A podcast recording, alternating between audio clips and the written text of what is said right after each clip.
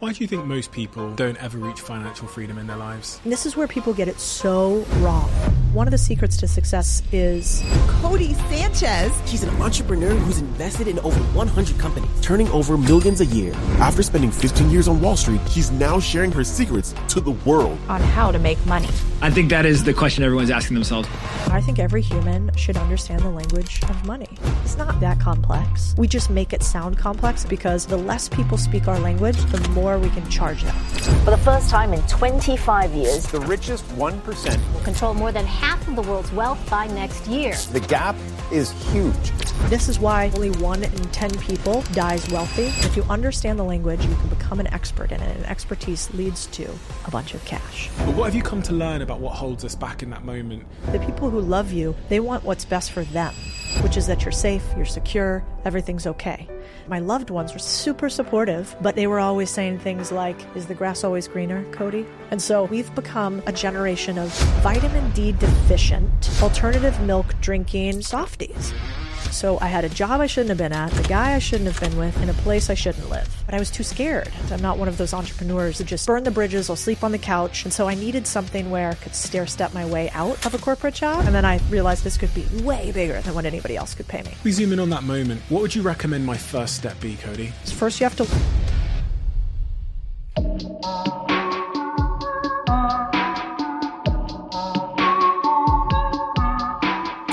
Codie, who are you speaking to, and what is the message that you're trying to send them? I think the everyman and woman, maybe people like you and I when we were younger, before we had any zeros or businesses. And the message, the message is very simple. It's that I think by and large, and maybe they could feel this inside them too, we've slowly gone from a nation of owners or a country of owners or a world of owners to uh, a nation of renters or serfs, in another word. And the idea is what if we could take that back? And that's the whole premise of everything we do is getting people into the owner's chair, into ownership, as opposed to letting other people be the architects of their lives. And it took me way too long to do that. And so I'm hoping that it will take other people less time if we share. Give me the persona then of someone that you believe will find value in this conversation. Like where are they are they in their life? What are they thinking? Day to day? Um, what are their aspirations? Yeah, I, I, think there's sort of three humans that I picture. There's one that I call Working John, and um, and he is basically or she, but I just have a male avatar for this one, is sitting at a job right now that they don't really like, doing things they don't want to do for people they don't like, and building their dream and their castle, and they're mad about it. Although your choice to be there, but they're mad about that decision, and they want to they want a way out but they have either golden handcuffs where they make too much money or they have responsibility, bills that have to be paid. And so they don't really feel like they have a solution except going to find like the next best but kind of still worst company. And then the second avatar is there's an there's an aging population that by and large in the workforce we say, eh, you're over 50 or 60, like you're not getting as many job looks as you were before, but now we live until we're 90. So what are they supposed to do for 30, 40 years? And I think their evolution can be also buying a business, taking over something, becoming an owner, and maybe something not aggressive, as aggressive as they were before. And then I think the the third avatar are humans who kind of got sold pipe dreams over the last couple years. Like if I buy 472 houses that pay me 100 bucks a, a month profit, uh, I'll finally become financially free. Well, it takes a lot of cash to do that. Or, you know, if I have NFTs on the side or if I go into the stock market on the side, all of which aren't rigged games exactly, but are meant to just beat inflation. And so that third group of people might like what they're doing. They just need they need something else on the side that's a little bit of a safety net because I don't think our safety nets will be around by the time we need them. And you've been through your own journey from the corporate world to working in finance, working as a journalist, where you are now. Which one of those avatars did you represent? Well, I was definitely a working John. So that would have been the first one. When I was in finance, I was doing well, but I definitely felt trapped. I mean, I was all those things. I was should have been happy and content with where I was, but felt like the 60 hour work weeks were too much. And I didn't really like the culture of the company that I was working for. Um, I had a lot of respect for the CEO, but I didn't really fit. And, uh, but I was too scared. I'm like a little bit of a scaredy cat. I'm not one of those entrepreneurs like our mutual friend Alex, who just was like, ah, burn the bridges. I'll sleep on the couch. You know, I'll, I'll sell it all. That's just not me. It's too scary. And so I needed something where I could have like a soft landing. I could stair step my way out of a corporate job. So I started buying these small businesses with the idea that maybe one day they could just meet meet my costs and then I realized, oh God, I'm thinking so small. This could be way bigger than what anybody else could pay me. But I was a working John for sure.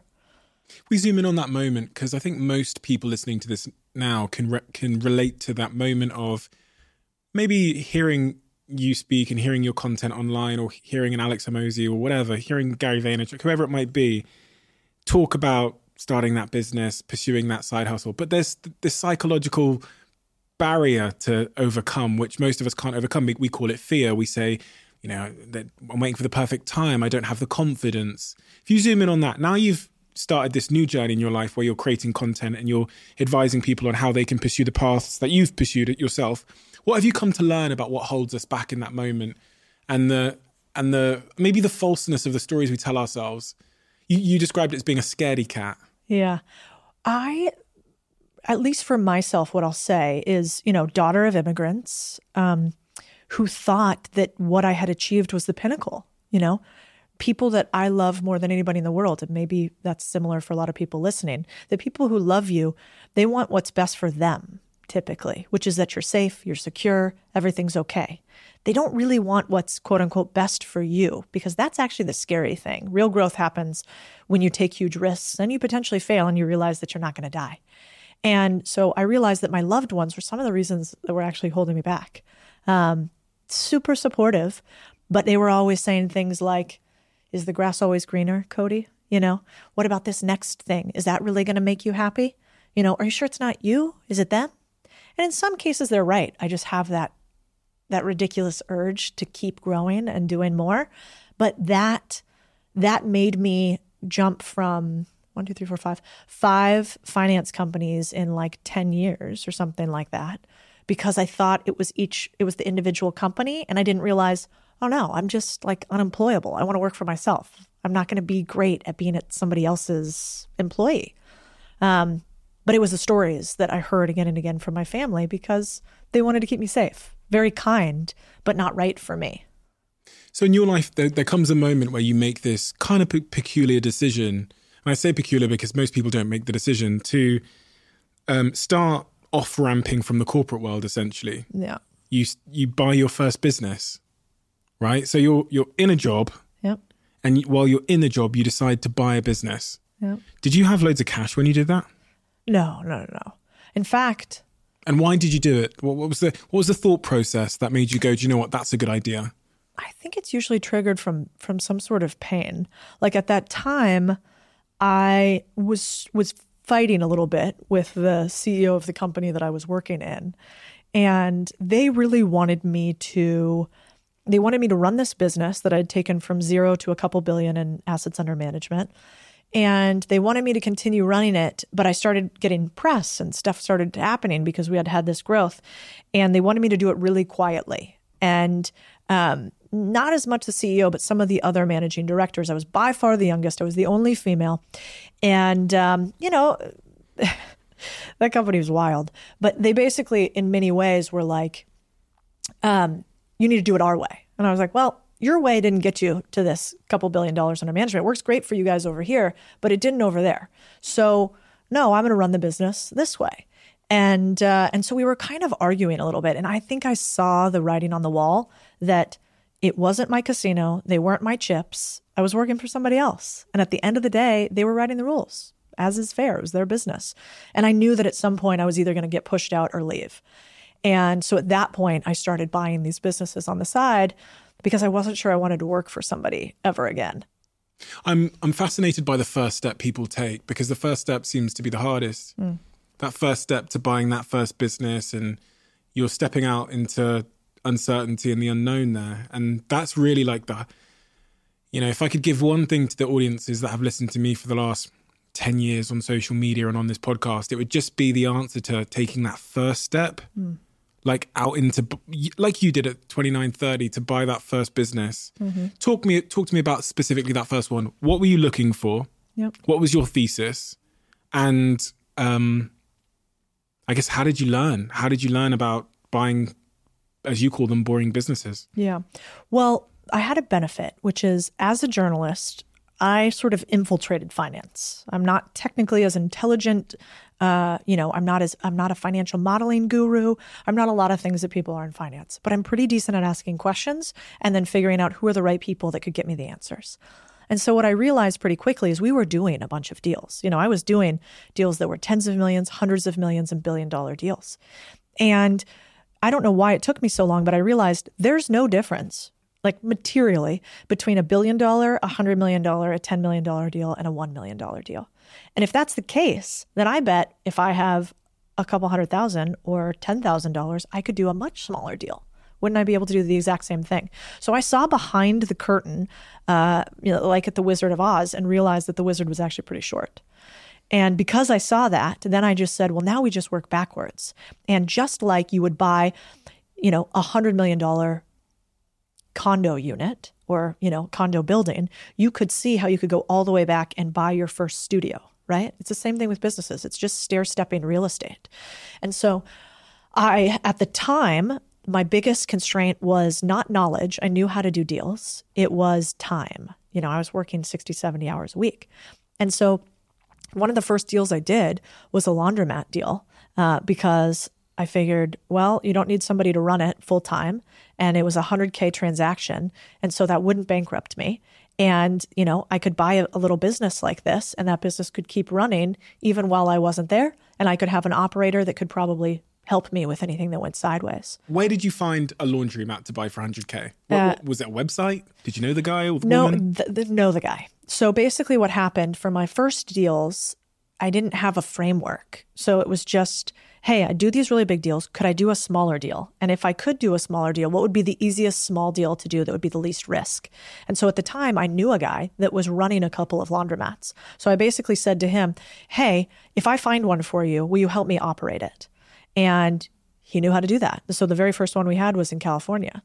And that's one of the secrets to this is two things. First, you have to learn how to do deals, which is not really that complex. We just make it sound complex in finance because financial lingo is like the moat around how we make money, right? The less people speak our language, the more we can charge them, which is the secret. And then the second aspect was how to run a laundromat, right? Like, I don't know, machine breaks. What am I going to do? And so then I had this guy who knew how to run these, and I could just find the deal for him, close the deal for him, and be the cash for him. why did they sell to you Old, you know, these are 68 year old owners of a business that have been running this laundromat plus a bunch of other small businesses in the vicinity for 20, 30 years. And so, can you imagine running your podcast for 30 years? Would probably be fun, but by the end, you might be open to selling. Now imagine you had a laundromat for 30 years. You know, you're dealing with broken machines or there's somebody who's homeless messing around with some stuff. At a certain point, you don't even want to continue with a profitable business. And this is where people get it so wrong. All the time on the internet, people love to tell me, no way would anybody sell a business. That business made $67,000 in profit. So I bought it for A year. 100K a year did 67,000 and people on the internet do one of two things to that. They go, "No fucking way it didn't happen." And why would somebody sell? And like, did you give them a bad deal? And the second uh, group of people go, "That's a terrible deal. I'd never do that deal because you don't have enough profit in that for that to be a business, not a job." So those are the two two things. And to the first one, I'd say in the U.S. right now, there are tens of millions of small businesses for sale that will never sell. And and I tell a story about my uncle Eb, who had a small business that was exactly that. Um, that he closed down, which by the way costs you money, as opposed to selling, because he had no idea his business was sellable. Um, like many businesses that I had before I did this, I shut down instead of selling them. I didn't even realize that, even though I was in finance. And then to the second group, I'd say you start with a small business that probably isn't the greatest business for you to own long term, but businesses are like real estate. You can turn around and sell them after you get in the game. But I think of these businesses, I call them gateway drug businesses.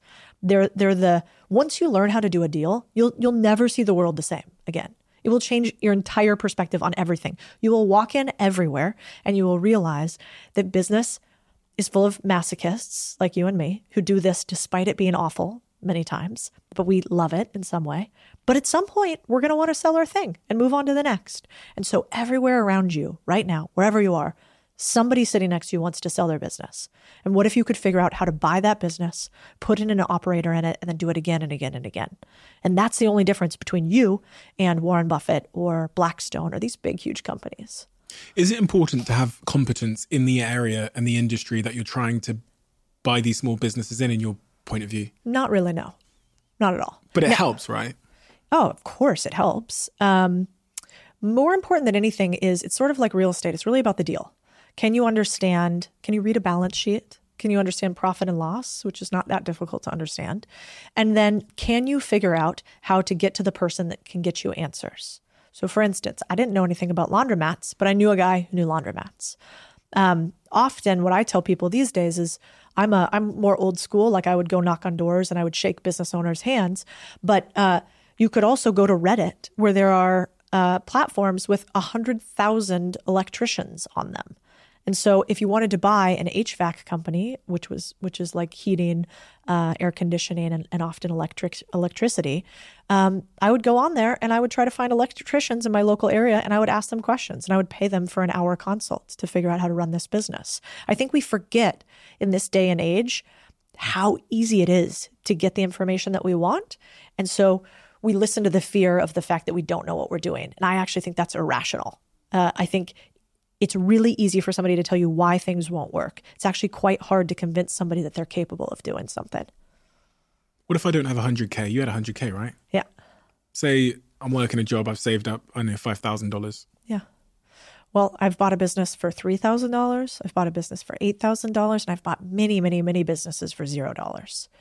And and I'm not saying this in a way that's clickbaity. Do, will you go out right now, talk to somebody tomorrow, and be able to buy a business for zero dollars? Like you're going to need to do a little work. Um, Just on the structuring of the deal, right? just on the structuring of the deal. So they get paid on performance. Exactly. Or they get paid on what's called seller financing. So these, you know, you can go and most businesses, most small businesses below $10 million in revenue, 60% of them sell with some component of seller financing, which just means if, let's say, you know, somebody manages your property here. Let's say that that property manager makes 100K a year profit. They want to sell their business. You're a terrible tenant that can't handle it anymore. and they sell that business, they want to sell that business typically for two to five X profit. That's what these small businesses go for. And the the typically there aren't enough buyers. Like there's not a bunch of people running around trying to buy property management companies. So what do they do instead? Well, you would come to them and say, "All right, I'll buy out your property management company, but you're going to be my loan.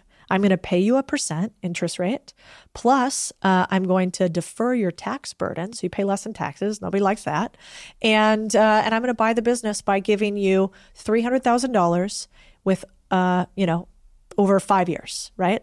So I'm going to keep a percentage of the profits and I'm going to give the rest to you. And it's not really that complex.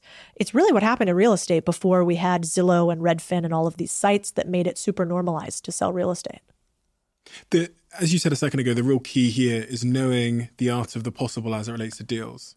The way you construct your deals so that um, you win, Yeah, 100%. basically. Well, and, and the, the I think the truth of deal making that people forget about is that it is one of the very few things where it's never a zero sum game. Yeah. So if I go to sell a stock, I hope that when I sold the stock, I sold at the right time and you bought at the wrong time, right? Mm-hmm. Like that's what we hope.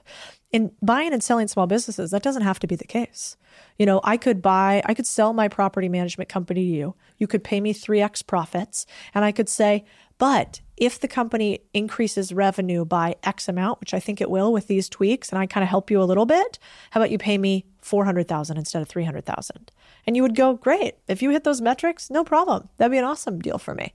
So there's plenty of ways to make sure it's a win-win. But to your point, this is why people are poor because nobody teaches us the language of deals.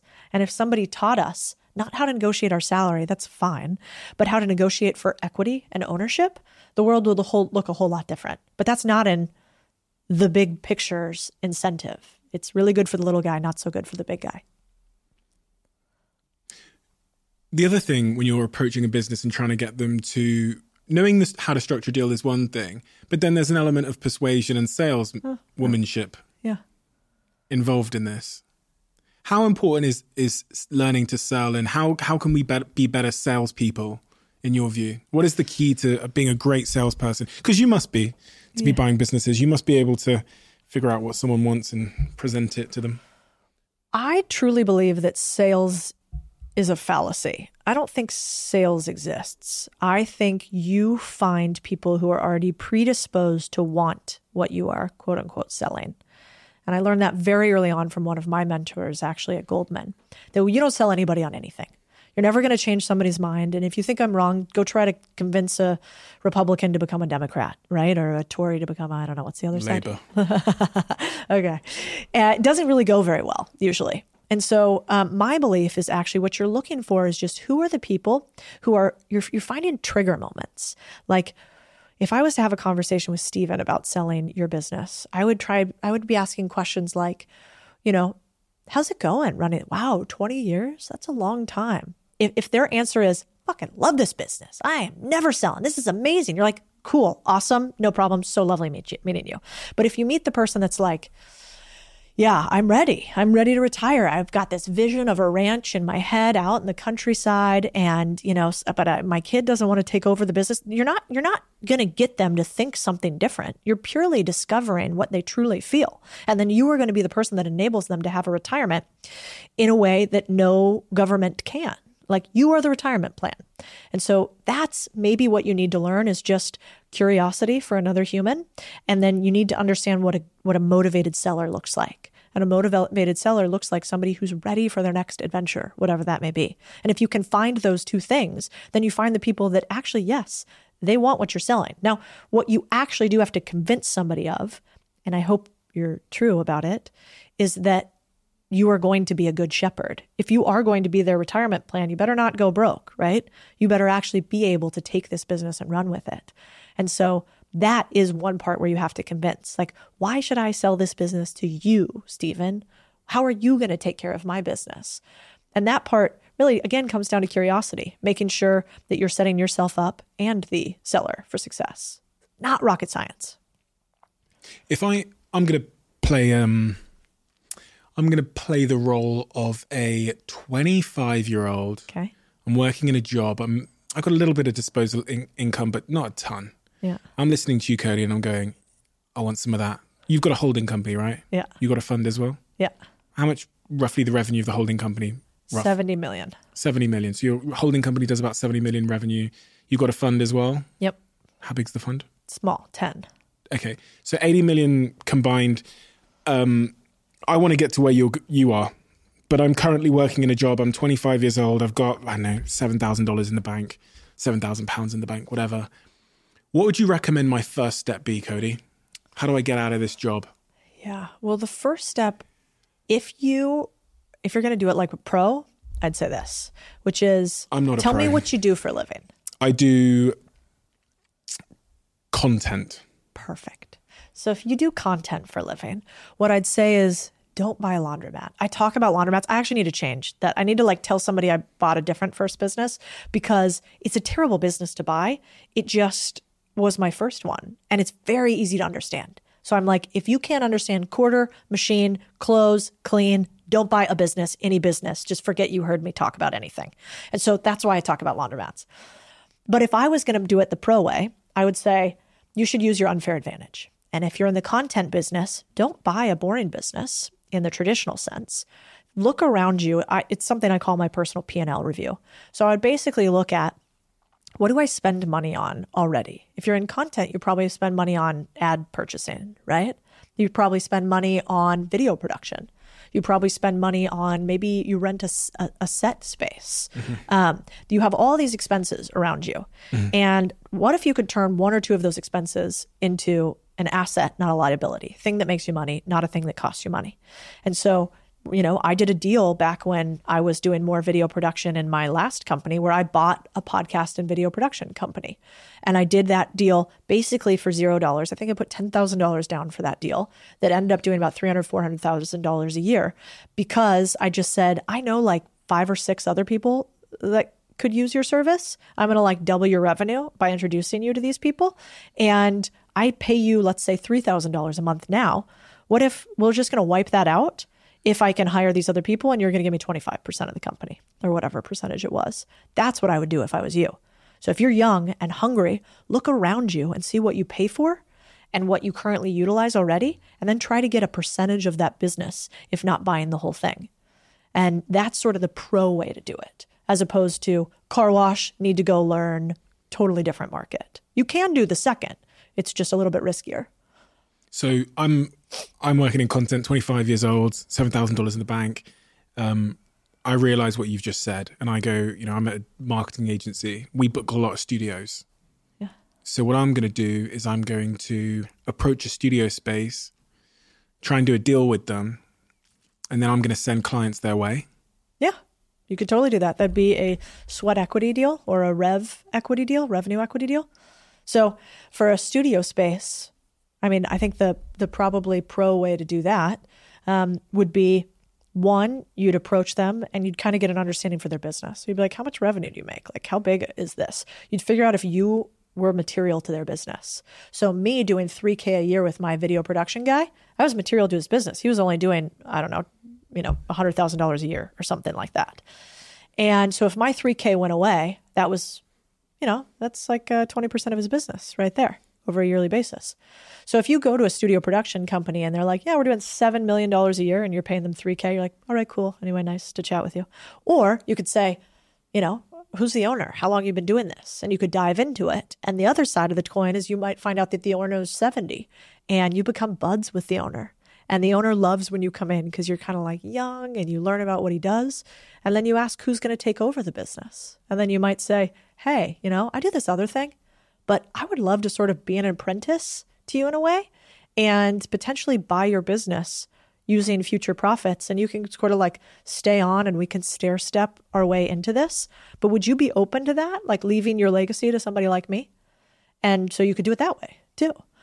But i think it is learn it goes back to kind of the, the smart question you asked which is like the two avatars are who's listening to this right now and then that's the same question to the people listening that you're going to ask the owner what sort of avatar is the owner and how can you become the solution to what that avatar is looking for? How can you become the son to the father? You know, how can you become the buyer to a really anxious seller?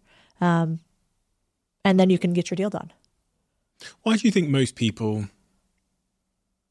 don't ever reach financial freedom in their lives? Do you think it's a psych- psychology thing, a mindset thing? Obviously, let's take you know the very practical elements out of the equation. So you know severe hardship, poverty, all of those kinds of things. Yeah. But people that are in that sort of middle layer that are comfortable, why do why do they never? Some of those people never really reach a point of financial freedom.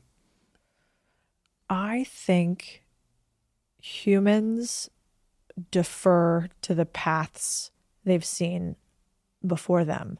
I think so often we follow in our fathers or our mothers' footsteps. And that's why I think the internet's really powerful is you have an opportunity to now choose the family footsteps you want to follow into.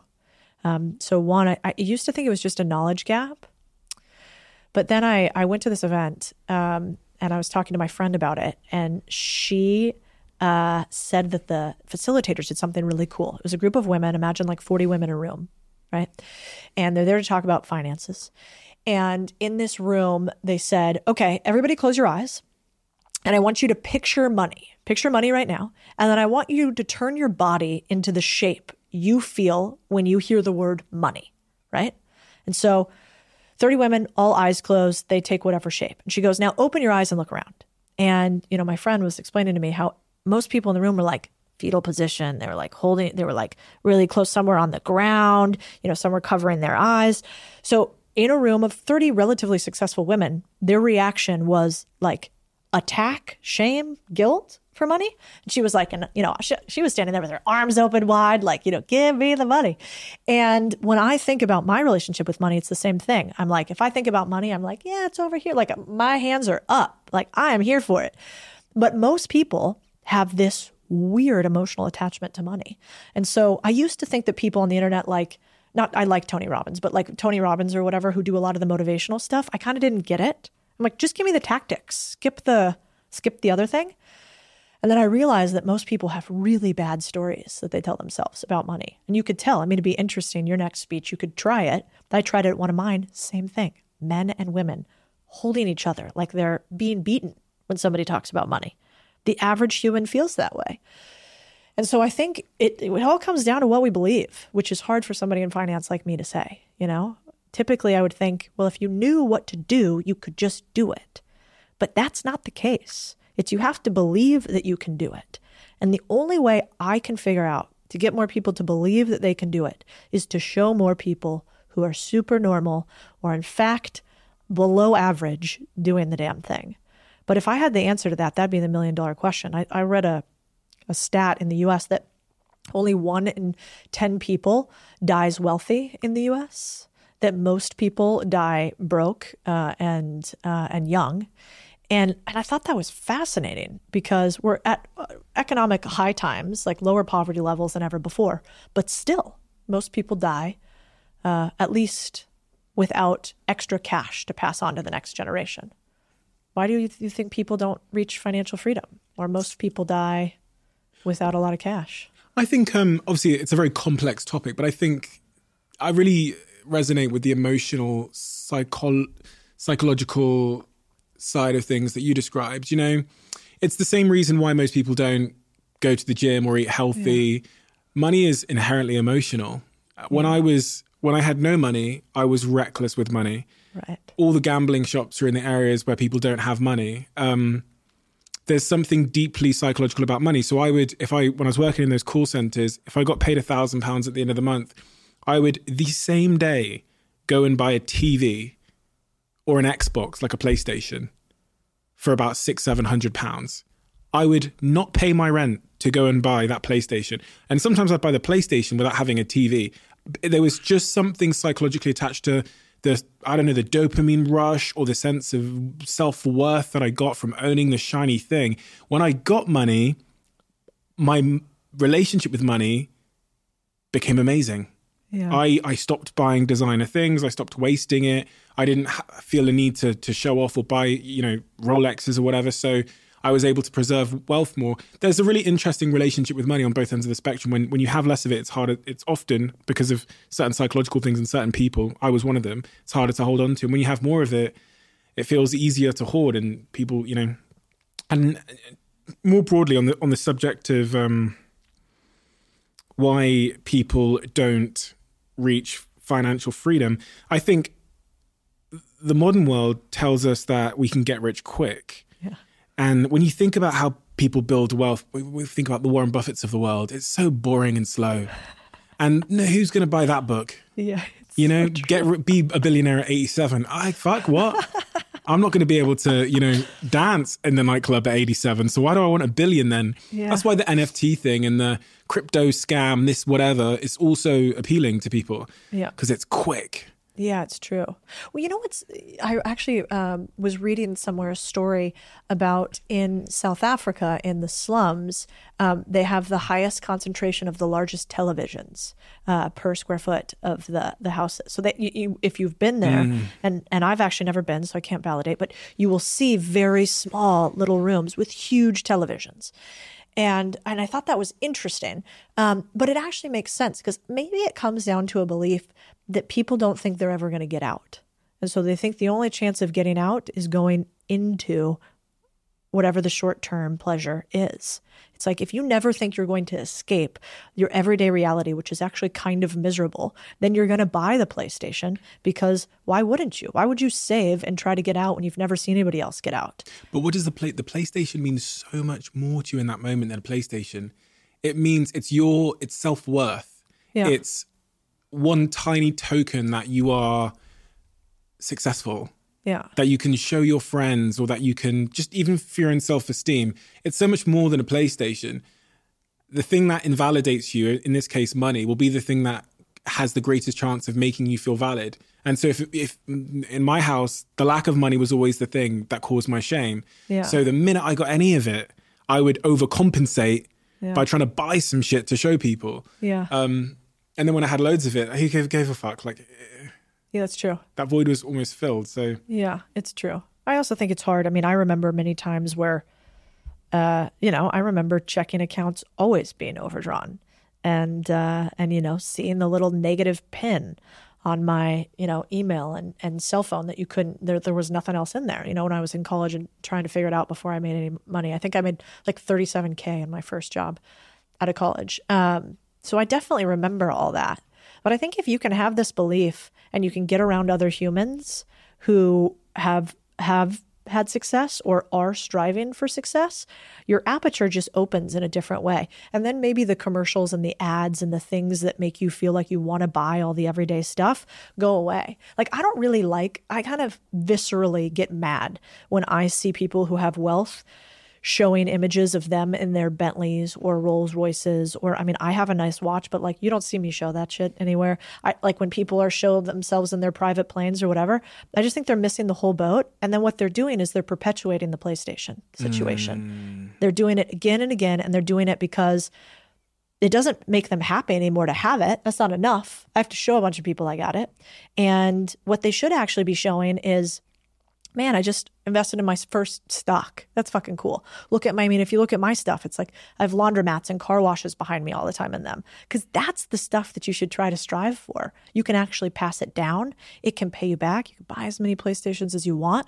But I think to your point, the other thing is we are all, you know, have you ever felt um, like when you're around other people and uh, and they're sort of negative or they want to talk about people the whole time and like how that energy feels. Mm-hmm. That's like it's draining, right? Mm-hmm. Even if you kind of get caught up in it, it's fun for a second. At the end, you're like, "Fuck, that was a." I feel kind of gross for having that combo.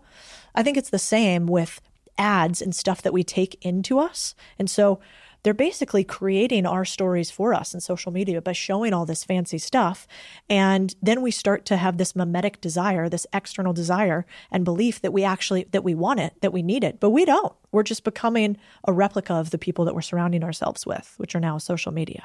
There's no even growing up. There's no laundromats and fifty cents videos. Yeah, that you know what I mean? It should be. It's all sports cars and mansions and stuff. So that was my north star as a young black man. It was like, how do I get a mansion and a sport and a sports car? That's and in the first so page true. of my diary, at 18 years old, it says four things I want to achieve before I'm 25. Bear in mind, I was shoplifting pizzas at the time, and I was um, a university dropout, not speaking to my parents with two CCJs, which is like when the the court is coming for you oh. for debts. I wrote um, a Range Rover Sport will be my first car didn't have a driving license until I was 23. Um, I'll make a million pounds. I'll, I'll, work on my body image again because I'm a very small kid, uh, and I'll get a girlfriend. Those were my four goals in life, and they were totally influenced by the outside world. That's why my book is called Happy Sexy Millionaire because I thought if I became a sexy millionaire, then I would become everything I needed to be, and I was so wrong. I mean. I don't regret the decisions I made because you can't really in hindsight, but um I wish I had better influences, to say the least. Yeah. I mean, I think that's why content's so important. You know, I think about I think about Warren Buffett's annual shareholders meeting, right? Which you can go and attend if mm-hmm. you if you own stock and you don't have to own much of it. Um, and I think you know, people made fun of me when I started creating content online because they were like, oh, big, successful private equity person. Now you're taking your own money. And if you really had companies that made $80 million in revenue, that means they're, you know, you're worth a couple hundred million bucks. Uh, and if that's the case, why would you be making Instagrams and TikToks? And that doesn't make much sense, right? And my reaction at the time was, I think we should make it just as entertaining talking about stuff that makes us money as we do stuff that costs us money. I think probably that'd be good. Mm. And if we could do that, that'd be a worthy mission. And also, it'd be fun to try to do it. I don't know if we could do it, but um, yeah, maybe the next rap videos. I mean, and now, now, for honestly, my favorite deals to break down are the celebrity deals because they're fascinating. Like The Rock. Have you ever looked at The Rock's content from a uh, product perspective? Brilliant. So, The Rock, if you look at his content, so let's just talk Instagram. If you go to The Rock's Instagram, I want you to count how many pieces of content he has that have product placement in them of companies he owns. And the answer is close to 80%. So, almost every single post The Rock does is an ad. But what do we really see? We see sexy tequila. We see abs. We see him with his beautiful wife. Like we see these other things, but we don't realize that every single one of them is an ad. And so, what if we could flip that around. Like, wouldn't it be cool if The Rock talked about the deals he did too and how he did that? Now, he goes back and he talks about how he stole Snickers bars, similar to you with, with pizza. Um, but I think even for celebrities, they don't want to talk about the deals that they did. They just want to talk about all the money that they have. It almost seems like faux pas somehow to talk about the deals and how good at deal making they are. Like Reese Witherspoon, billionaire now. Why? Because Reese Witherspoon, little sweet Susie Sunshine in Pink, basically took a book club and said to authors, I'll give you part of my platform for you to talk about your book because I'm lovely. It's free. You're going to sell a bunch of books. It's tiny, insignificant detail. I'd like the future rights to uh, turn your book into a movie and I'll pay you some sum or I'll have a right of first refusal, aka I have I get the right to buy it before anybody else and I'll pay you then for it. The author goes, Amazing, Reese, of course, perfect. They come on, Reese basically A B tests, so tests out which books do best, and depending on which books do best, uh, Reese, Reese buys their movie rights and makes movies that create you know tens of millions or hundreds of millions of dollars in revenue. But Reese doesn't tell that story. Reese tells the Susie Sunshine story of her selling the books. I think the other story is more interesting and more people can learn from it. So when I hear these deals and when I see these big success stories, we've got Kylie, we've got the Rihannas of the world, we've got Ryan Reynolds, The Rock, Reese Witherspoon. The question that we must always be asking ourselves, I, I certainly ask it, is was that them? Or did they just have a great advisor, a financial advisor Yeah. that came along at some point and went, by the way, do it like this Yeah. and you'll make fucking shitloads. Yeah. Well, my question is who cares? But I still want to know the secret sauce. Yeah. And so she's, none of them are that dumb where they don't know what the deal was, right? Like, even if somebody was smarter than them, which could be, Reese may have a genius behind her, The Rock too, probably Dany Garcia, his wife, his manager. Kylie, yeah, the, the, the goat, you know, which is weird to say about the Kardashians. But, you know, behind them, the mom, for sure. But they're, you know, they're smart enough when you create that much wealth and you do it continuously multiple times, like Reese has done with Draper James too, you definitely know what's going on. So I think like sharing those secrets would be cool. But that's usually where people go. People go, well, they're famous, so it's easy for them. Or, you know, who did the deal? And I'm like, yeah, maybe it's Scooter Braun behind the scenes, but I'd like I'd like to know how they structured that.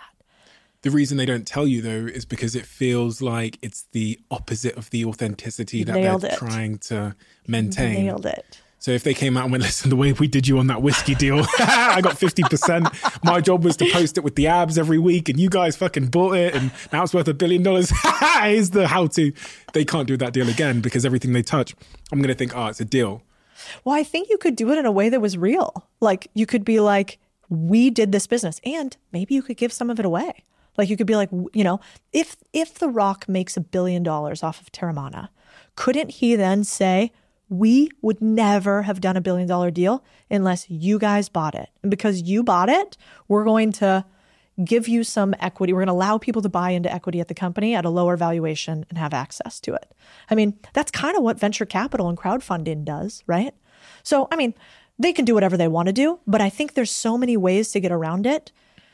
And maybe there's nothing but downside because people these days get mad when people make money. And so maybe people would hate that. But God, I think it'd make a lot more humans rich for people to be honest about how they got there, you know? I reflect as you were speaking on a conversation I had with a cab driver in the UK. He said to me, you know, you're that Diary of a CEO guy. I listen to your podcast in the cabs and, you know, I'm I'm working three jobs. This is one of them. And I'm trying to what he was saying was I'm trying to find financial freedom. Yeah. I'm working this cab job.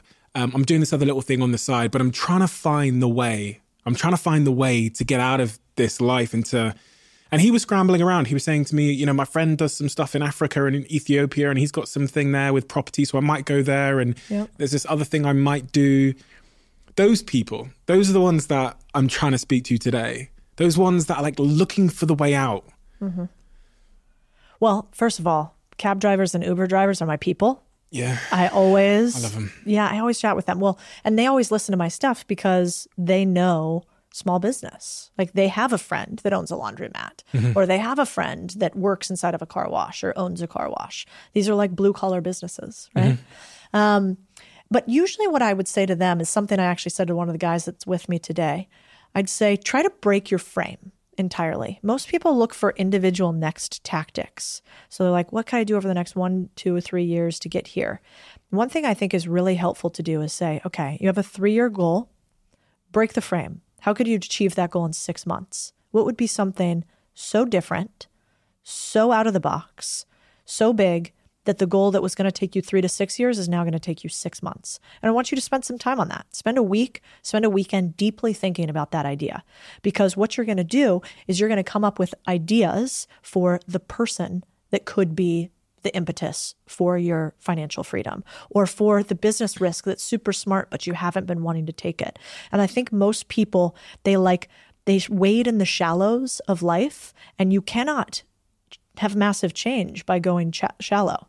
And so I like to say when people want a, an answer, I like to answer, ask them a question because I think they know. I think they know deep down inside, but they get scared just like I did. And so they wait years to do the thing that they knew they should have done earlier. And I don't think you need a guru or a podcast to tell you that.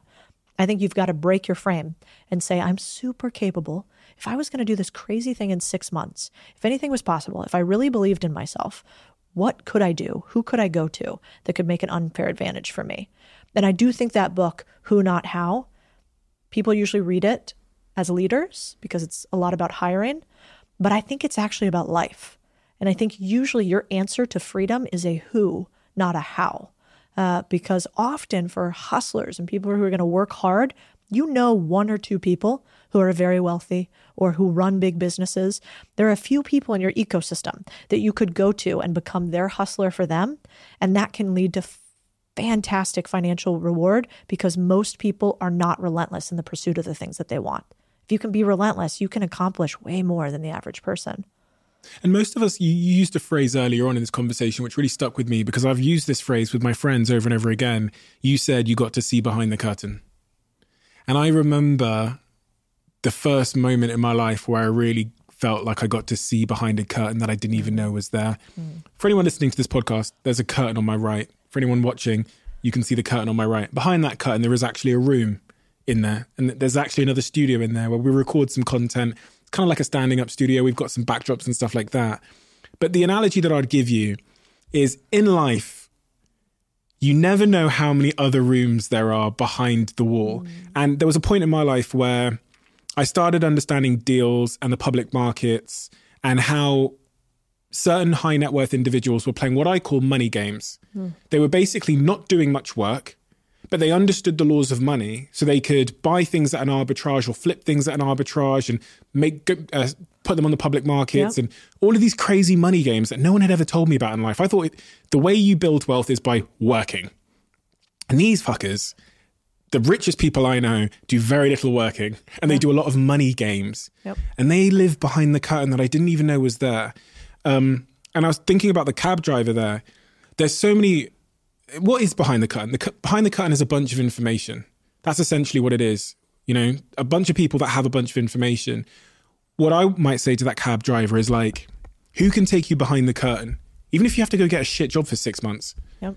Like you were alluding to it there. Like, is there a, a guy or a woman that I could go just shadow, just make the fucking tea and get behind the curtain and figure out how they do it?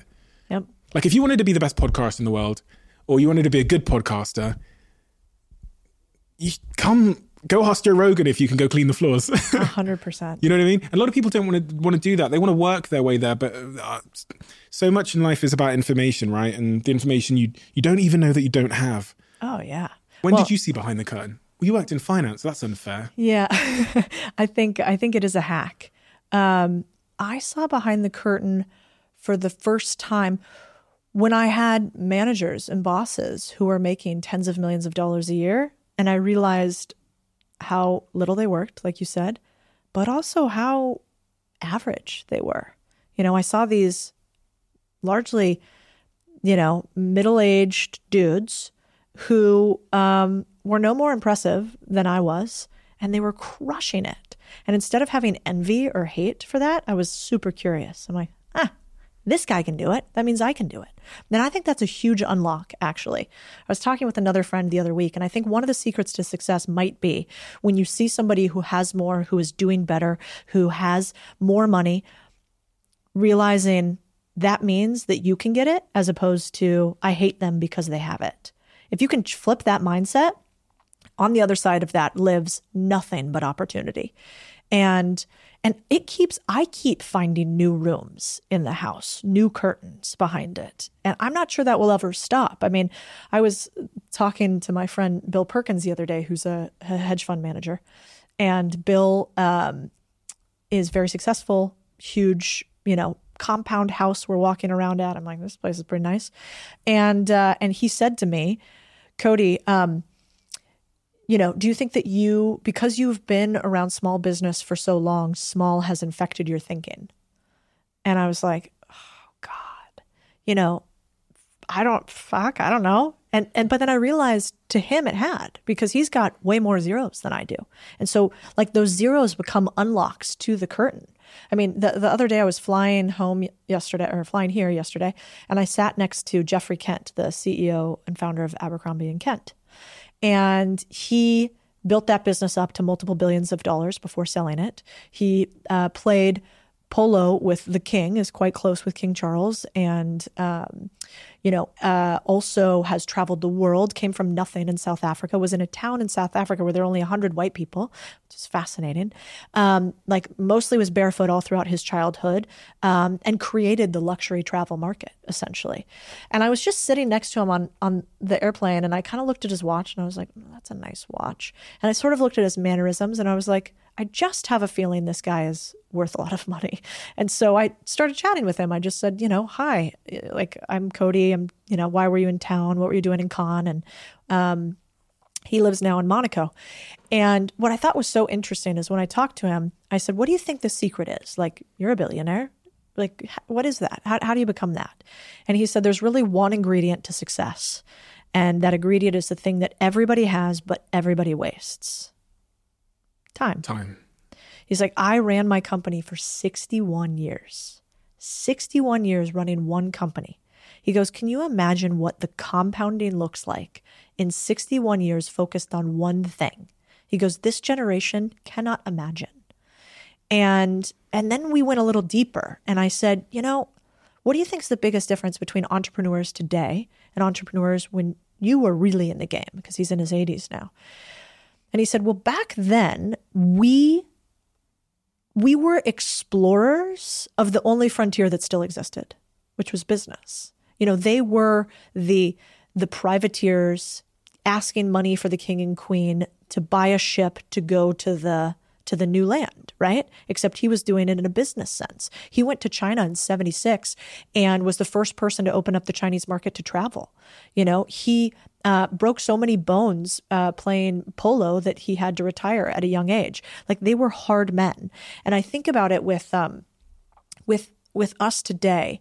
I think that we've become a generation of vitamin D deficient, uh, Allbirds wearing, uh, computer programming, alternative milk drinking softies in many ways. And some of my most successful friends who are worth so much monetarily, their health is not very strong. They don't adventure and they don't have true difficulty. And I think that's the difference between his generation and ours and between true success and not is this idea that I'm sort of playing with like a third degree human, somebody who has a strong mind, a strong bank account, a strong body, those three things all together and where we don't just take other people's risk, meaning take other people's money to run our business, but we, we take the risk ourselves.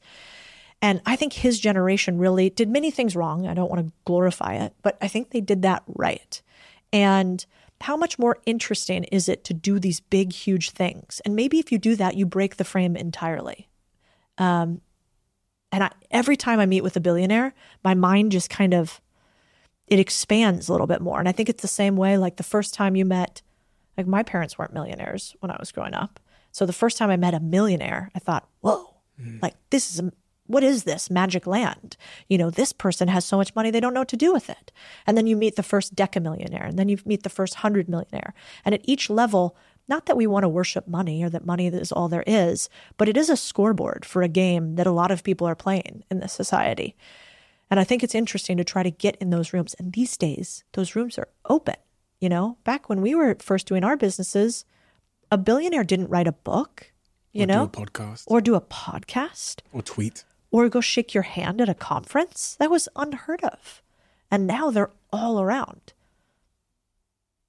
What have you noticed in billionaires? What's the trend? You know, people. I've met a quite a lot of billionaires now, and there tends to be some similarities. Yeah. They all get there in different by different routes and different paths, but similarities in character and philosophy. Yeah. One is I've found most billionaires I've met have a mission so big it dwarfs the pain that comes with building. Because I do think it's more comfortable by and large. It's more, it's like the low, dull pain is being in a job. You know, that's like kind of like having a little ache constantly being in a job. Being uh, an owner, an entrepreneur, or trying to strive for billionaire status is a roller coaster ride of extreme pain at some points, or maybe you'd say extreme pain at some points, extreme pleasure. And you, you kind of go like this, right? You have to be able to wade through that. And so I find that most of them are the opposite of what I thought they'd be. I thought they'd just be like Scrooge McDuck, like swimming around in their riches. They'd be kind of shallow, maybe you know, maybe they'd be super self interested. They'd only be focused on their own thing. They wouldn't be nice. I wouldn't want to meet them. And actually, what I find, they're inc- this is going to sound like a gross generalization, but most of them really want to help you up when they realize that you're hungry. Like when they see the hunger paired with the ability and willingness to take action, they want to help you. It's so rare. Like if you're listening and you have that desire, but you actually do the hard things, you're rare. You're actually really rare because everybody says they want it, but nobody really wants to do it. I mean, I knew I had to fire one of my employees back in the day, which made me really sad. The second that that person told me that they had a bunch of debt, uh, they were working in the business with me, obviously. They had a bunch of upside in the business, but they decided to take some of their cash and they were going to invest in a day day trading uh, thing in the stock market. And I said, I really don't think you should do that. I think if you want to take that cash and buy a business, we should talk about that. I can help you um, if you want to focus more on a secondary business that increases your income. But if you want to day trade, what you're telling me is that you want to get rich fast and you want to speculate, that you want to get lucky, you don't want to earn it. And anyway, they kind of laughed and then they did the thing. And that was in that moment I knew you don't have what it takes at this level. Maybe you could change. But if you're going to make that decision now, you're telling me you're a short term player. And long term games with long term people, like Naval Ravikant said, is the goal. So that's what billionaires have. They think long term. I was actually just talking with a member of my team on the taxi on the way over here. And there's a close to a billionaire that I've become friends with here.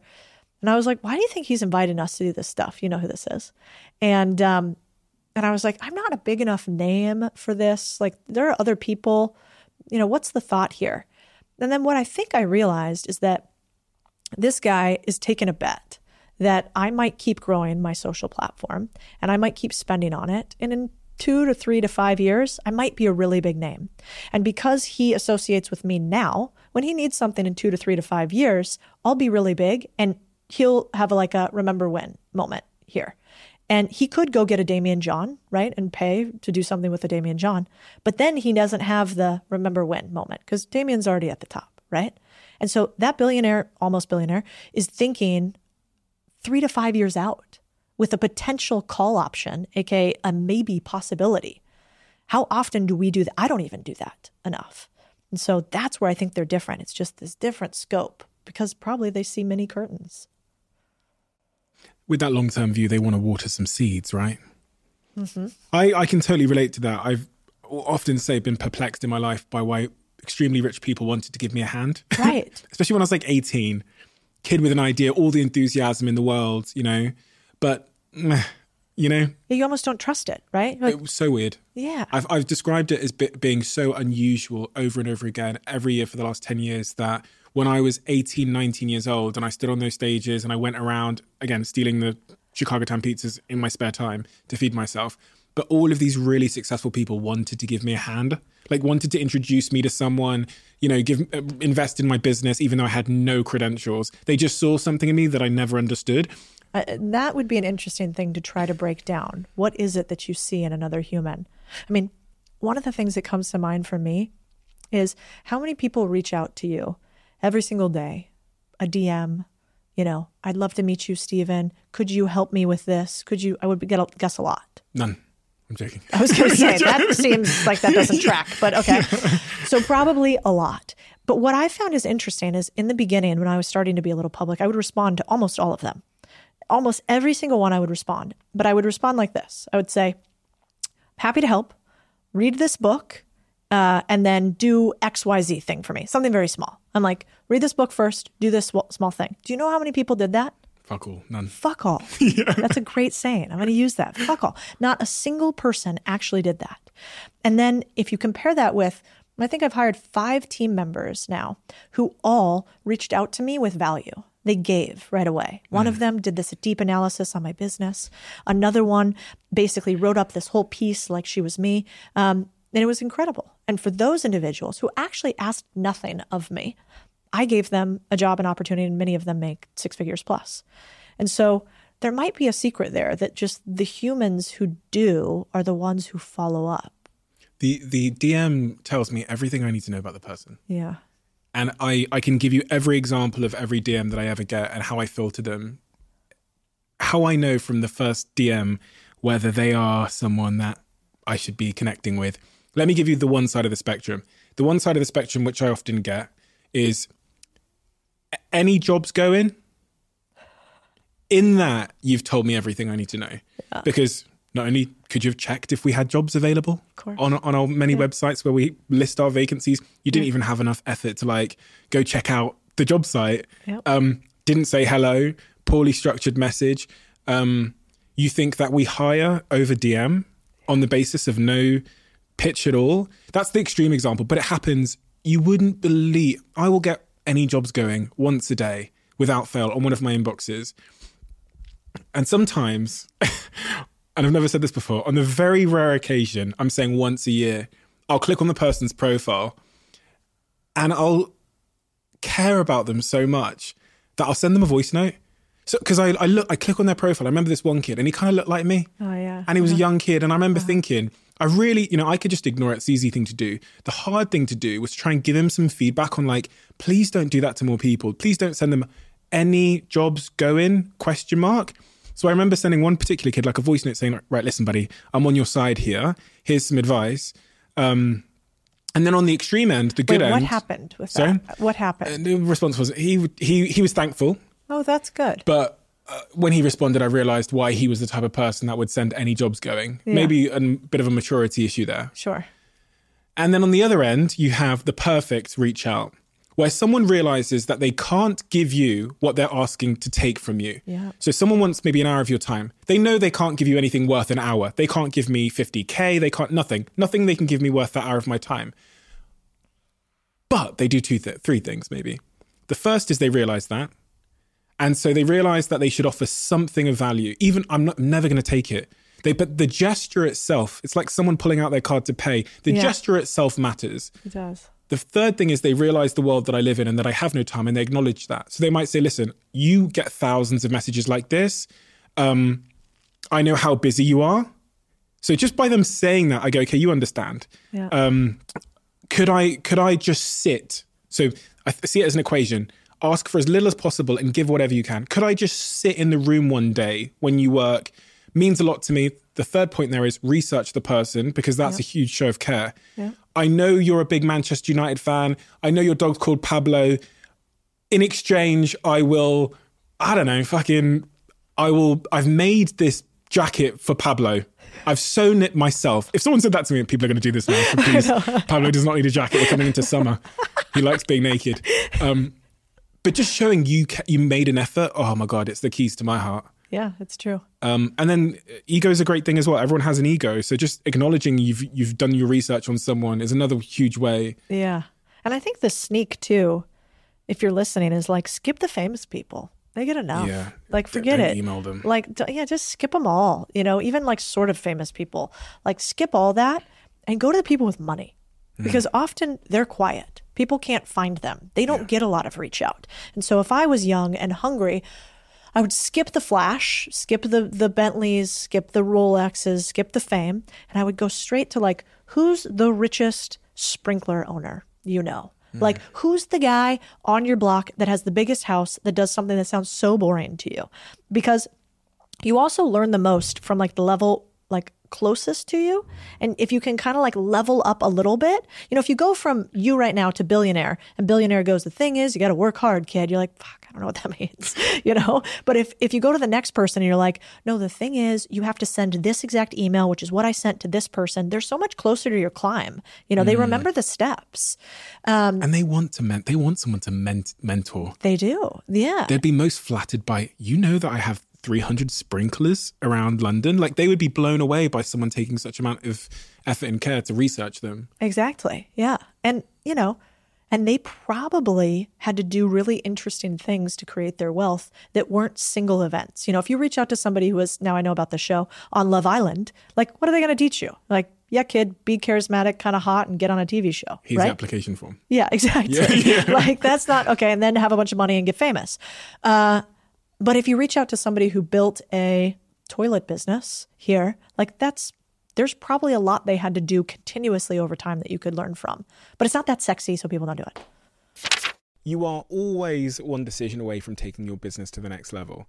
And a decision that's helped me to transform my business is moving over to NetSuite, who I'm excited to say are a sponsor of this podcast. If you don't know already, NetSuite is the number one cloud financial system bringing accounting, financial management, inventory, HR into one platform and one source of truth. It's reduced IT costs because it lives in the cloud, so you can access it from anywhere. And the cost of managing and running multiple systems because it's in one unified business management suite. My team and I don't have to worry about tasks being manual and clunky.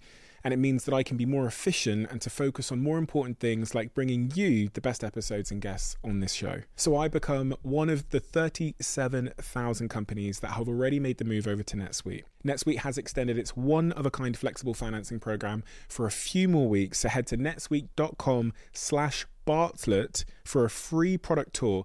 Back to the episode. Why is it important for you now? The last two years you've started making content. Why is it why do you think everybody should make content? What are all the upsides you've seen in your life? Some of the unexpected ones too, please, that have resulted from you becoming a content creator. Hmm. What's the most unexpected one? I wanted every single person that I wanted to reach out to to pick up my phone call. Like, I don't ever want to be the person standing in line at the club. I want to own the club. I want to get the invite. I'm actually another good example. I was just with my friends in Cannes and they were like, let's try to get into this party or this party. I'm like, I was invited to this one. I'm going to go to this one because I don't like doing the hustling to try to get into the, I don't like it. I've never liked it. It's probably a, a like I should get better at it. I should get over myself. Who cares? But I was like, I'm not going to try to like finagle my way in. That's the short term game, right? Right. And it feels gross and it feels thirsty. And I don't want to be thirsty. And so creating content is a way for you to have unfair access in a world. Um, you know, these days, how do I become friends with billionaires? Because they watch my weird content on laundromats and car washes and they see something in it. And so that if if we truly believe that money is power. I think the way you get money is usually people, which is like a theme we've kept coming back to. Most people on the internet, I think, try to explain how smart they are. And what I hope to express is like, I'm not that smart. I just found people, you know? And I, and I think we can all do that. So that was one. I don't I don't want to be standing in line in the club trying to like finagle my way in. I want to find that what's the what's the back door that nobody's talking about where they invite you into it. That's one. You know, the second is Let's pause on that. Yeah, because I think me. that's it's that's not just a nightclub analogy. That's that is a philosophy towards every facet of your life, being the magnet or the peacock instead of the door to door salesperson. Yeah. Like, you know what I mean? Like, even Totally. all my companies have grown on this basis. All of my companies have grown on the basis. This is maybe my biggest, one of my m- least shared business secrets is that all of my companies don't have outbound sales teams because we make content. And we know, I know, that 99% of my competitors are going to go the door to door salesman route. They're going to go network at events. You will, in the last 10 years, you have never seen me swanning around a network event. Content is networking. Yeah, I agree. I, you will never catch me. I'm, I won't have a business card. I'm not going to hand it to you. I won't even be there on stage, out the back, do- meet people. Hello, hello, hello. Out the back door, Same. straight back onto LinkedIn Yeah. to start making content. People don't realize that. And it's much easier. It's a much more sustainable, more cost efficient, long term strategy if you know how to do it. Yeah. Well, I mean, and if you actually want to see me like sweat, it would be having to go Small talk. network, small talk, hand, like, oh God, I want to die. Um, and I had to do sales for so long in finance. You know, finance is just all sales. We used to at Goldman, we had like a spreadsheet that they would track every single day how many cold calls you made when we were trying to sell a deal. And um, it was awful. You know, I remember one time I was like pretending like I understood golf, and so I'm like, "Oh, that was great! Like, how was how was the game yesterday? Did you did you get the goal?" And they were like, "What the fuck are you talking about? You know, I don't know anything about it. Miserable." Um, It's like a fishing rod versus a net, isn't it? Like the fishing rod can only catch one fish. yeah, it's true. but if I throw that fucking net out, which is making a banging video about the subject matter or the industry, I could catch 300 fish. That's exactly right. Takes the same amount of time. Yeah. I mean, it's push versus pull. Yeah. Do you want to have, do you want to pull people to you or do you want to have to push and, you know, scream? And, and I, I just am not interested in that. So that's why I think content's so, so powerful. The other thing about content is you find your humans. I mean, it can get, it can get a little lonely, you know, having built a bunch of stuff and had some success. And I've had many times where over the years, the person that I've become is not the person that the people I love loved, you know? And so I had to I had to move past that. Shed. Yeah. And it's it sounds, you know, everybody I I will s- often tweet things that are things to myself. It's like notes to me and that happens to be in a tweet form. And one of them is like, you know, you get in a room with people who are smarter than you and then you leave when that's no longer the case. And that's not saying that you get rid of friends, but typically they'll get rid of you. Like when you're outgrowing people, it's uncomfortable for the people that you've outgrown. They don't like to see that you are moving forward at such a fast progression. Which I wish it wasn't that way. But you know, I had a girlfriend that I was friends with for fucking, you know, now I'm, I'm feeling old, but like, you know, almost 20 years, like 18 years. And when I started getting like kind of notoriety on the internet, uh, I didn't realize it bothered her, you know, but it did. And so, you know, at one point she's like, "You're posting about all your other friends and not me." And I was like, "Oh, I only post business stuff." You know, I didn't, I didn't. I, my parents aren't on. There's no personal stuff on there. I keep that pretty private. So I didn't realize that was important to you. And this was a rift that just like never healed. And so I think that happens continuously. But I like content because then I find the humans who actually want you to win, who like get super inspired by that. And when you find those people, I think it's worth more than the winnings. Amen. Amen. There is a shedding. People don't talk about this enough that when you start putting yourself out there, especially when you start becoming a quote unquote thought leader, Yeah. the people that knew you before look at you and think, who the fuck does he think he is? You think you're you think you're Gandhi or Martin Luther King, Steve? Yeah. Like come back down here with us, right. you know? That must have happened to you in a big way. Yeah, I think definitely. I almost think of my life as being in school, leaving to go to university, dropping out of university, being a being pretty much alone and having a chance to reinvent myself and then emerging as who I really was. Yeah. And um, I have no current friends that from school still. Well, no one that I speak to from my school days, and I have no one really even from that university phase. Everybody has been since because you know this is what I'm into, and so it's a new person to resonate with or not resonate with. So It's it's I think that's actually very very true. I think can't like if you had friends that were super excited for you still at this point and were curious and growing and they don't have to be monetarily growing. It could be totally different. They mm. could be obsessed with MMA and all they want to do is is do jujitsu but that's that's their area of of expertise. You mm. would you would respect that and value that and you guys could stay friends. But what typically happens is when you grow a lot it's this it's like holding a mirror in front of somebody else and saying all the time, why aren't you doing the things that you can and the things that you could be capable of? And when people see that mirror nonstop, they start to look at you and think, I don't like what I'm looking at. And so I've I've really had to come to terms with that too. What my path is is not perfect, it's not right. I mean, sometimes don't you wish you could just like actually Netflix and chill? Like you didn't want to mm. achieve all the time?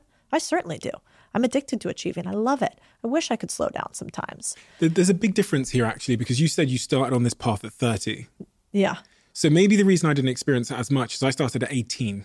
Ah. I hadn't built a career and I hadn't built social circles around me when I started to make content and started these businesses and started, you know, talking on the TV about business and whatever else. So I didn't have as much to shed, as much of a built up identity to shed.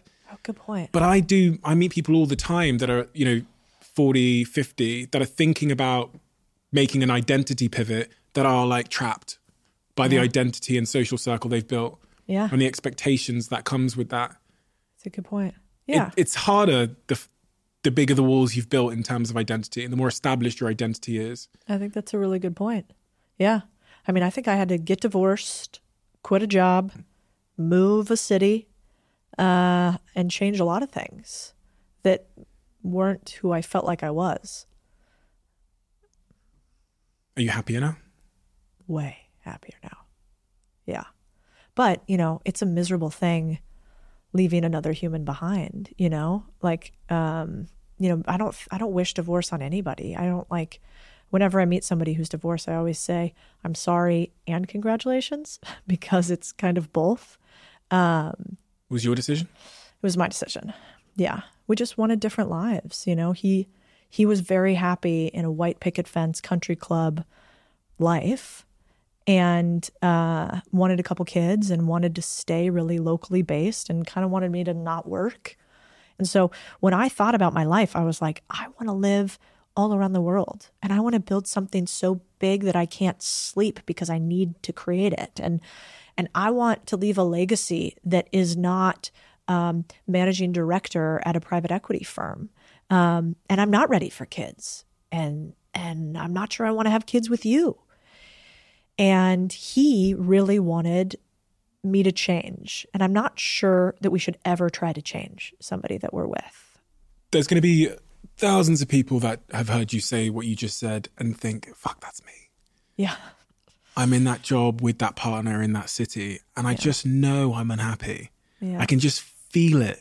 There's this like sense of, you know, there's a signal inside me telling me that I shouldn't be here, and I can I can hear it. Sometimes I I justify it away or I try and drown it out, but I know.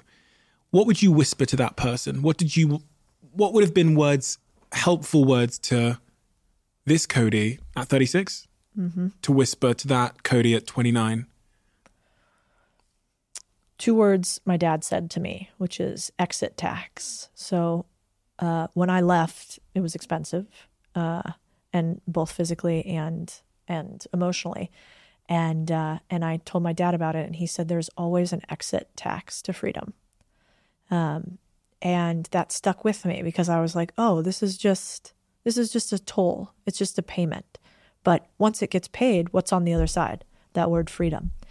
And uh, one thing that really helped me actually when I was going through this, which all this is funny because I don't ever talk about this stuff, but um, but I got a little place. Like I had like the big house, all the stuff, whatever before, and I got this little tiny townhouse right afterwards. Actually, at one point, like I couldn't get into my bank accounts and stuff, and so I, I didn't have much, but I got this tiny little townhouse that I rented, and that uh, tiny townhouse nesting in a place that was just my own that felt really safe was one of the weirdest unlocks that I've ever had. I now think about it as the power of place. If you can just have somewhere else that you go to that is just yours, that's my biggest recommendation for people that go through, let's say, a divorce or a really tumultuous, you know, change in partner, is there's something about like a glass of, you know, I would have like a little glass of wine or a cup of tea in this tiny little townhouse, but it was mine. It was like nobody else's. I didn't have to share it. I didn't have to compromise. I could just be me. And from there, I could sort of recreate again. Um, and I've heard that now from many, many, many women, at least, who have been divorced. That like that next little tiny place is really important. And I and I think if I could do it again, I'd, I'd go back and buy that place, and I'd like maybe I'll buy a few, and I'd give it to women, like or men, right after they get out of their thing, because it's almost like you need to stand on your own two feet again. You forget how to. So I would just remember there's an exit tax to freedom.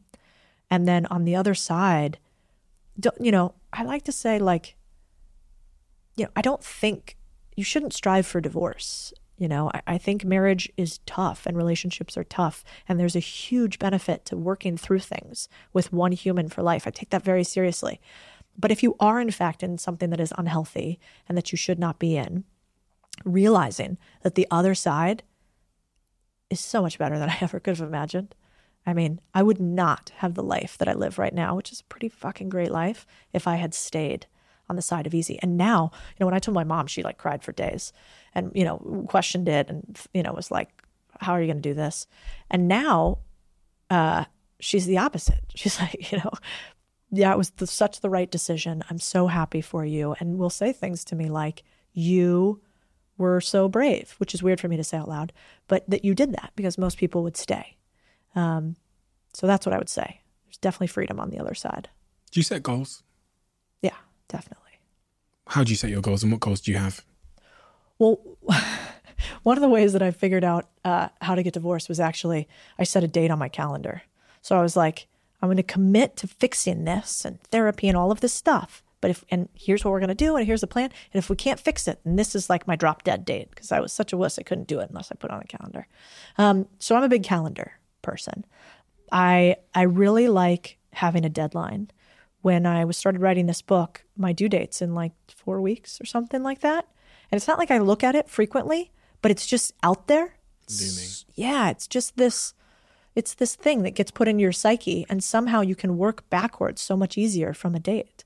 So it sounds so silly, but most humans will say, well, in one year or three years or five years, I'm like, put it on your calendar, like whatever that actual timeline is, and then try to work backwards. And then for most goals, I believe in short term goals, 100%, maybe daily, weekly, monthly, annually. But three or five year goals, who knows? I mean, you wouldn't have thought you were doing this two years ago. No fucking chance. I wouldn't have thought so either. So, like, I might have a really big vision for 10 years or 20 years. But as I get closer, I might realize, oh, God, actually, nope, that's not what I want. So, allowing yourself that freedom to not want to be the hot, sexy, rich millionaire with Bentleys and instead say, oh, no, what I actually want to do is I want to talk about what I want to talk about, with whom I want to talk about, owning companies I want to, and having no master. That's what rich looks like for me. And if you had stuck with your original goals, that wouldn't have been the case. You got team members, Yeah. employees. Yeah. Some of them are here listening, probably. And does it not feel like it's a bit of a contradictory message in some ways where you're trying to get them to stay? Yeah. but part of their job is to get produce content with you to get other people to leave their jobs. Yeah. So I have a really important differentiator between equity and ownership in a business and skin in the game. I do not think everybody wants to be a founder of a business. I don't think everybody wants to be an outright owner of a business. I think everybody should have ownership always. And so the way that looks in our business is basically every single person who works for me, even all the way down to my admin, gets skin in the game. So that means that if they do X and Y and Z, they see how they can make more money directly. If they come onto my team, they can all source us deals and get a percentage of the carry, which means equity in the underlying companies. I know you know that, but for anybody listening, um, everybody on my teams always has had that. And then, you know, the the other members of my team and businesses before, like my last uh, number two, I then left the business to her. She became the CEO of the business. So she has ownership of the business. I don't, I should be really careful about the fact that if anybody on my team, and they already know this, we just sent a message yesterday. Somebody asked for like a testimonial from me about work that they had done, but their work wasn't very good. So I wasn't going to give them a testimonial. And I said to the team, any one of our high performers, if you ever want to leave this company and you're great at this company, one, of course, I'll open every door for you and I'll write any testimonial or whatever you need. And in fact, if you want to start your own business, I hope I'm the first phone call because I would like to invest in you. I want to be that guy that saw that in you. No doubt, every single time.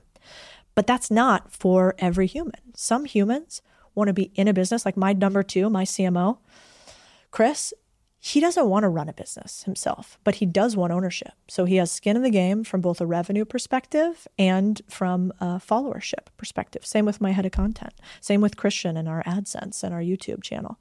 So I think it's really important that you make sure when you continue to work harder, you make more, no matter what. So many people have philosophies towards money. You know, people will say, "Oh, you got to save more than you spend. You got to fucking not have the Starbucks coffee. That's how you'll get rich."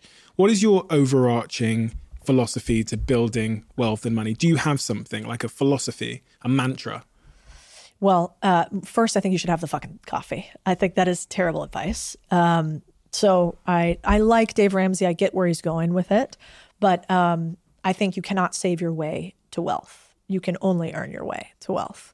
But my mantra overall is that I think every human on the planet should understand the language of money, which is finance. And if you understand the language, then you can speak it fluently. And when you can speak it fluently, you can become an expert in it. And expertise leads to a bunch of cash.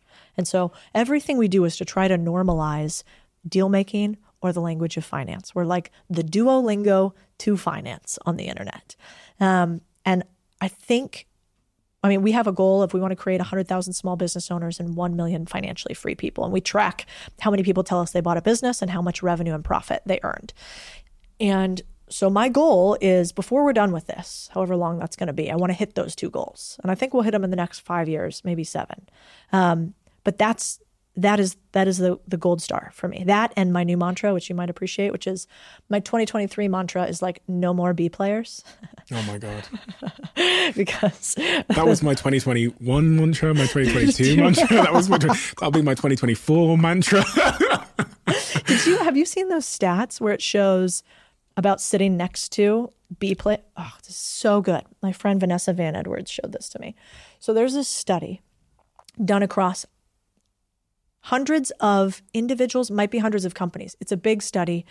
Um, and essentially, it shows if you sit next to an uh, a high performer. Yeah. So if you have your team sit next to a high performer, you do, you will outperform by 15%. So a high performer just in your proximity will increase your performance by 15%.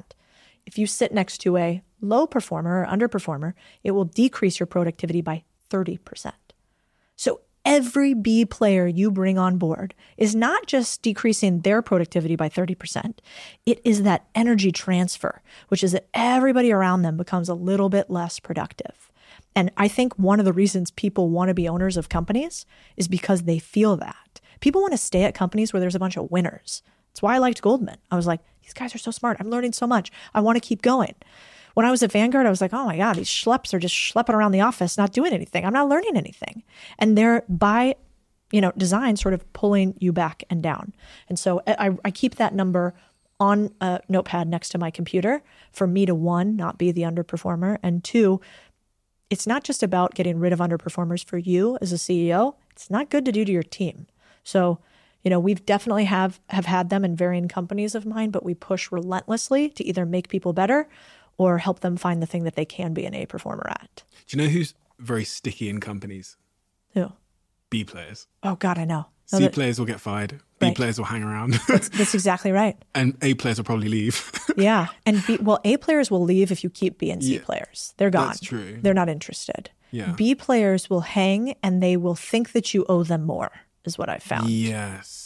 They are the ones that ask for the most, they're the most entitled, and uh, they're the most dangerous in a company. It's like a cancer that you need to, to cut before it spreads, which sounds like, okay, really? Um, but it's actually true because your employees are choosing to spend their life and their time with you. And so every B player that you associate next to them is actually decreasing their time. And that's not a fair thing to do to somebody in a company. It doesn't make firing people easier. It's never easy. It's never easy, Mm-mm. But it's important. Yeah. What's the most important thing you think we haven't talked about? Mm. You know, we talked at the start of this conversation about who's listening, and you yeah. gave me the three personas, and you we mm. talked about that person that's maybe in that job and they're trying to find their way out. What is the most important thing for that person that we haven't maybe yet touched upon? Maybe just one of my team members was saying this on the way over. They're big fans of yours. They listen oh, to all your kind. stuff. Uh huh. And um, are they A players and looking for jobs? They, yeah. well, actually, one of them lives here and okay. uh, and is a um, is freelance. Call so me. he could work for you. If you touch is my other one, I'm gonna have to. It's gonna be over. Which one's the A player? they're both. They're both A players. okay. Um, no, we're pretty good. I definitely wouldn't travel around with B players. No chance. Um, so the um, and he said something that I thought was really good, which was um, he was listening to your podcast and he liked one in particular where you talked about um, like all the the failings of people who are successful. And so the only thing that we haven't talked about is the fact that you know, we say all this stuff like don't keep B players around, get rid of them, you know, do this, get better. And and and on the flip side of that, like there are many mornings where I'm up at eight or nine and not five in the morning. And there are many mornings where um, I'm stuck in a TikTok, you know, Instagram K hole and I'm not doing the thing that I'm supposed to be doing. And I think normalizing the fact that people who have achieved things also are awful, fuck up, don't do the right thing every single day is important to me because sometimes I get on these and I'm like, I don't want people to perceive that I'm on some high horse that's incredibly capable and productive. That's not always the case at all. I have many periods where I have not done the right thing, where I've messed up on business deals, where uh, I am the worst in the room, and and I think that's okay it, it's natural. We're human. We're going to mess up. So just making sure people know that listening, you don't have to be perfect to do any of this. And in fact, I'm sure you would agree, we're both so flawed that if I can figure this stuff out, I think any working John can figure this stuff out too. I'm no smarter than anybody else. I went to a party school. I didn't go to Harvard. You know, I probably did more beer bongs than I did, you know, honors classes in college and and I still figured it out. And it took me until I was, you know, 29 or 30, but that's still pretty young. Um, so we have a closing tradition on this podcast where the last guest leaves a question for the next guest. I love this question. They said, When was the moment you were most afraid? If they don't want to answer it, who's your favorite member of One Direction? That's great. But you don't tell them who the person was No, that asked. Oh, no. fine. Um, one, I couldn't even name that. So I'm going to have to uh, answer the question when was I most afraid? Actually, um, so funny. They are a comedian. I'm going to give it away. Oh, okay. So when was I last most afraid? Um, or when was I most afraid ever? This is sort of silly, but um, I hiked a mountain called Mike, Mount Baker. And uh, it is a technical climb. So you use ice axes and crampons, and it's freezing. And I didn't really know what I was getting into. And um, I don't like the cold, and I don't like heights, and I don't like camping. And so, three days hiking a glacial mountain um, that's very high was like probably not my best idea. But I, but I did it, and um, I hated it. Like for three days, I was with all these other women and they kind of like liked it. And I, to be fair, I like kind of thought I was tougher than them, you know, and they know this so they can hear it. But, you know, a lot of them, I have this big career. I, I come off as tough. I can, you know, get out there, go do it. And then here I was on this mountain. I'm fucking miserable. I'm scared of the heights that I'm going to fall off and tumble to my death. I'm freezing. I have to sleep on top of a glacier. I can't sleep. You're carrying your, your, feces in a bag for three days, which is another fun little side note. And we get up on the second day. It's so vertical that you have to be roped in to each other on the climb. And I'm at the end of it too, which is awful. So I all like, you know, I'm the one that sees behind us, the guides in front. There's like six of us or four of us on a rope or something like that. And we get up after climbing for two days. I'm so miserable and mad that I said yes to this. And we're on this crater because there's a volcanic crater before we climb up what's called the wall, which is an ice wall before you get to the top, where you have to step like like this with your ice axe to get up the wall. And I like I'm like I almost want to cry. I can't think of anything I want to do less than this. And everybody's preparing to go up, and um, and I'm just like, I don't think I'm gonna, I'm not gonna go up anymore. And I had all these ideas in my head, like, but if you don't summit, like, then you're not tough. And you got to get up there because these other women are going to do it. And then you're going to feel bad and whatever. And as I sat there, I was just like, what am I trying to prove? Like, I'm pretty happy. Life's good. Like, I don't have on my bucket list that I want to summit Mount Baker. I just kind of said yes to this trip. And it wasn't even the heights that was so scary or the cold. It was like, am I like a failure by not doing this tough thing that everybody else is going to do? And am I going to be the one person that says, like, I'm out, I'm going down, I'm tapping out, I'm done? And I like had this whole dialogue with myself. And then I told the guide, and there were a few of them, I was like, yeah, the thing is, I'm going to go back down. I'm going to chill at like base camp. I'm not going to summit. And my girlfriends came over and they were like, let's talk about this. Let's get motivational. And I'm like, no, I'm totally fine. I just realized up here that most of my life I've been trying to like please a bunch of people to goals I don't care about with things I don't really want in order to achieve some ridiculous thing. And like, I don't want to climb up there. I'm going to be pissed if I fall and break my neck doing this thing I don't even want to do. And so I tell the guide, he's like, cool. I've never run faster down the side of a mountain. I get down to the bottom. I'm happy as a fucking clam. At that point, I realize I have altitude sickness. So I'm like tripping balls in the tent, which is really good that I realized that because then when I was climbing the wall, I might have gotten dizzy and that wouldn't have been good. And I didn't realize when you got altitude sickness, you it's it's hallucinogenic. So the tent's like moving as I'm laying in it, but I'm great because I'm back in the tent on the the like uh, second peak area. And then on the way down, Like two of the women blew out their knees. It was like a six hour evolution. And I just remember thinking, fuck, like, what if I had done that thing I was so scared of just because everybody else told me that I should have done it? And I felt like it took more courage for me to not do the thing than do the thing. So many people are right now climbing a mountain where they don't even care about seeing the view. Right. You know? Right. Why do we do that? So, yeah, I think sometimes, you know, they say everything you want is on the other side of fear. And it's like, if the thing that you want is the thing on the other side of fear, it's not every fear we have to charge into. And so, I guess choose your mountain wisely, right? Amen. Thank you, Codie. Thank you for your time, your wisdom, and your entertaining, captivating storytelling and uh, and insights. It's really, really valuable to our audience. There's not many people like you out there, so it's so wonderful to, to get to speak to someone. And the mission that you're on is such an important one. I love it for so many reasons. I love it because you you glamorize the unglamorous, and I often think in so many facets of our life, the easiest way is in fact the boring way. Yeah. It's the the way that isn't going to get the likes and the applause on Instagram, and there's not there's not a market for that, right? There's a market for the quick, shiny, six pack abs in three minutes, all that stuff. There's the, market for that, or the NFTs, the cryptos, the get rich quick schemes. You present the important counter narrative, and you do it as an incredibly powerful, honest, willing to be vulnerable woman in business, and we need more of that because business and the, the, the creator world, the entrepreneurship community mm. is heavily dominated by men right now, and that is that is not a bridge that um, many people can relate to. Those stories and where they've come from and the battles that they face. So you present the counter narrative, and it's a very important one. So I also bet on you, like our mutual friend does in a big way, and I can't wait to see your evolution as you climb that worthy mountain over the next couple of years. Well, thank you for having me. This was a pleasure. Totally different podcast. I can see why so many people listen to you. So thank you for having me today. You're very kind. Thank you, Codie.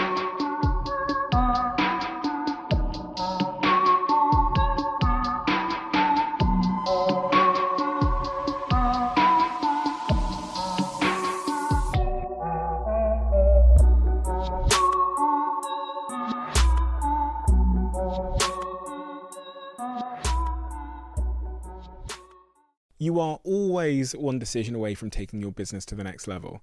And a decision that's helped me to transform my business is moving over to NetSuite, who I'm excited to say are a sponsor of this podcast. If you don't know already, NetSuite is the number one cloud financial system bringing accounting, financial management, inventory, HR into one platform and one source of truth. It's reduced IT costs because it lives in the cloud, so you can access it from anywhere. And the cost of managing and running multiple systems because it's in one unified business management suite. My team and I don't have to worry about tasks being manual and clunky and it means that I can be more efficient and to focus on more important things like bringing you the best episodes and guests on this show. So I become one of the 37,000 companies that have already made the move over to NetSuite. NetSuite has extended its one of a kind flexible financing program for a few more weeks. So head to netsuite.com slash Bartlett for a free product tour. Back to the episode.